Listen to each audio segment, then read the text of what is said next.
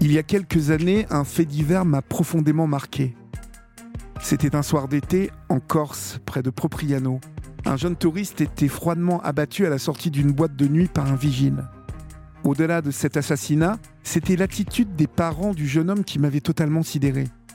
Quelques jours après la mort de leur fils, ils avaient affirmé pardonner à son assassin au nom de leur foi chrétienne. Mais en quoi cette foi peut-elle réellement aider à traverser les épreuves de la vie? Quel est le secret de cette force apparente qui anime les croyants? Et dans notre société où les pratiquants catholiques se font de plus en plus rares, comment l'Église fait-elle pour attirer de nouveaux fidèles? Aujourd'hui, je vous propose de prendre le temps d'écouter l'histoire de Nathanaël. Sa vie a basculé à l'âge de 15 ans, juste après la mort de son père.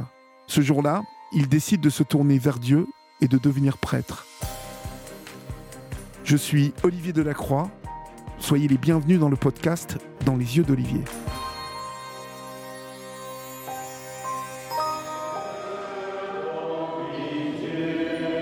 Le jeune homme que je vais rencontrer s'appelle Nathanaël. Il a 28 ans. Il est encore séminariste. Il vient de terminer 7 ans d'études. 7 ans de théologie, de philosophie et de méditation avec au bout un seul objectif, devenir prêtre. Pour l'instant, il se contente de seconder le curé pendant l'office.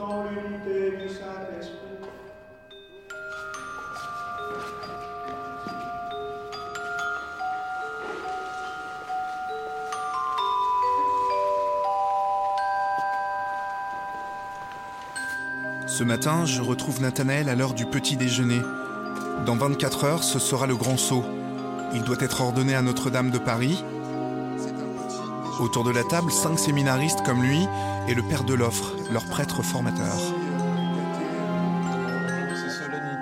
Donc on est entré dans une période de joie hein, par rapport à cette ordination? De préparation, ouais. On est tous conscients que c'est un, c'est un seuil. Euh, quand on est ordonné prêtre, euh, il y a un avant et il y a un après. Justement, est-ce que vous avez le trac avant cette ordination? 10 000 personnes, euh, 400 euh, voire 500 euh, prêtres.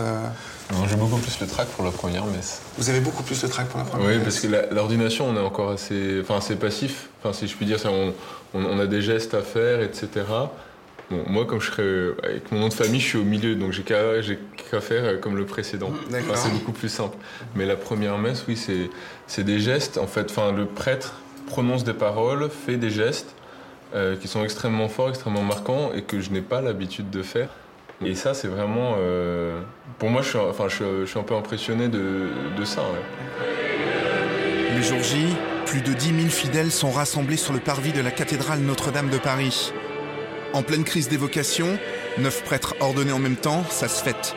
Et l'Église veut marquer le coup avec une cérémonie grandiose. La foule est donc venue en masse acclamer comme des héros ses futurs prêtres. Nathanaël Garrick, me voici. Une cérémonie célébrée par l'archevêque de Paris, le cardinal André XXIII. Cela va durer plus de 4 heures pour Nathanaël et ses camarades. Thierry Laurent, Nathanaël, promets-tu de vivre en communion avec moi et mes successeurs dans le respect et l'obéissance? Je le promets. Des prières, une homélie, et puis ce rituel surprenant pour les profanes. Les futurs prêtres couchés à même la pierre de la cathédrale pour recevoir le don sacerdotal, la prostration. Ô Christ, prends pitié. Saints patriarches et prophètes,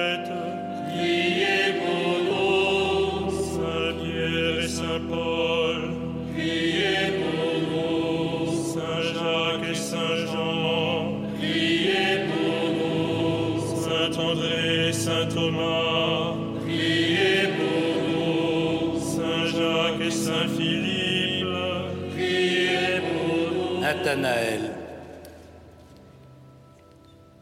que le Seigneur Jésus-Christ, lui que le Père a consacré par l'Esprit Saint rempli de puissance, te fortifie. Chaque nouveau prêtre reçoit du cardinal une goutte d'huile sacrée qu'il garde précieusement au creux de ses mains. Que la paix soit avec toi.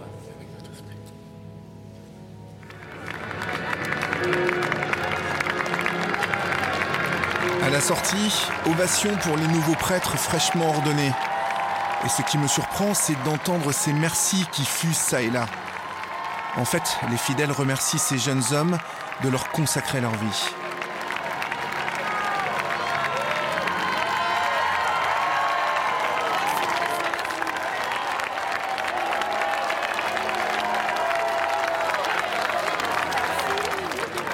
Qui leur a ouvert la porte C'est pas là qu'il fallait qu'ils aillent, c'est là-bas. Mais qui a ouvert la porte ici? Oh, bon Non, non, c'était une très très belle euh, cérémonie. J'ai trouvé ça très impressionnant. On a entendu des cris de joie. Oui. On a entendu euh, le Oui. peuple de Oui. Dieu qui euh, Oui. accueille ces nouveaux prêtres. Voilà. Je crois qu'en fait là, ils vont bénir pour la Ils première bénissent, fois. voilà. Ils bénissent Ils et que la bénédiction d'un nouveau prêtre Ah, c'est très précieux. a une valeur euh, Ah, particulière. absolument, absolument. Parce que là, le, le sacrement est encore tout frais, si l'on C'est- peut oui, dire. donc on voilà, sent- ah. C'est encore tout chaud. D'accord, très bien. Une façon de dire que l'huile sacrée recouvre encore leurs mains et que la bénédiction de ces nouveaux prêtres prend une dimension toute particulière pour les fidèles. Du Père et du Fils et du Saint-Esprit. Amen.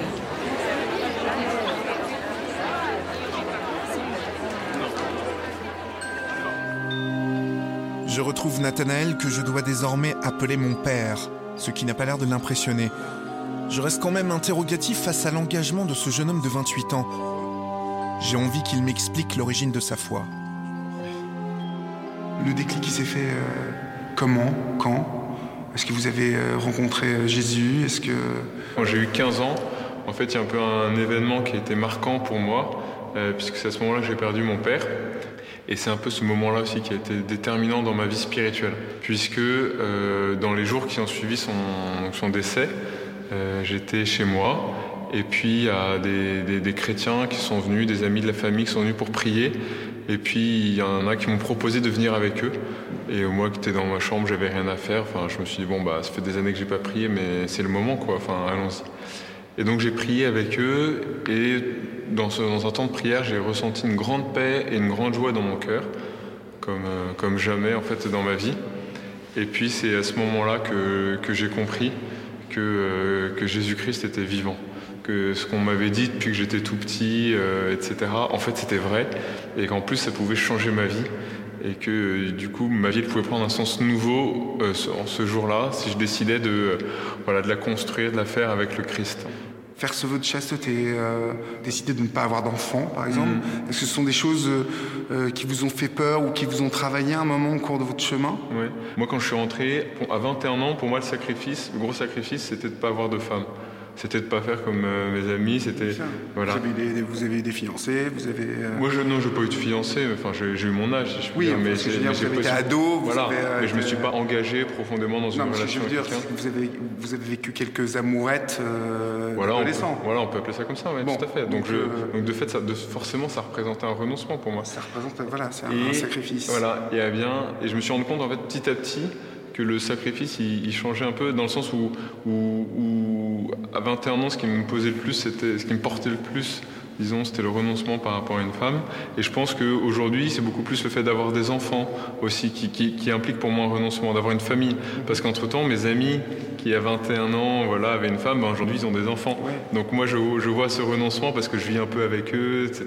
Et, mais pour moi, c'est justement ça qui m'attire. Ce que je veux dire, c'est qu'un cadeau, on aime faire un cadeau à quelqu'un quand ça nous coûte un peu. Plus c'est exigeant pour moi, et bien plus ça me donne envie, parce que plus ça a de sens et plus ben, je suis heureux de pouvoir offrir ça. Plus ça a de valeur, donc. Voilà, plus ça a de valeur et plus je suis heureux de pouvoir offrir ça. D'accord. Je comprends que Nathanaël vit son engagement comme un don de lui-même. Un don pour les hommes et les femmes qui l'entourent, et plus largement pour le peuple de Dieu, comme il l'appelle. Nathanaël consacrera donc son existence à Dieu et aux fidèles de sa paroisse. Mais il va continuer à vivre au cœur de la société, à partager des moments avec ses amis et à voir sa famille.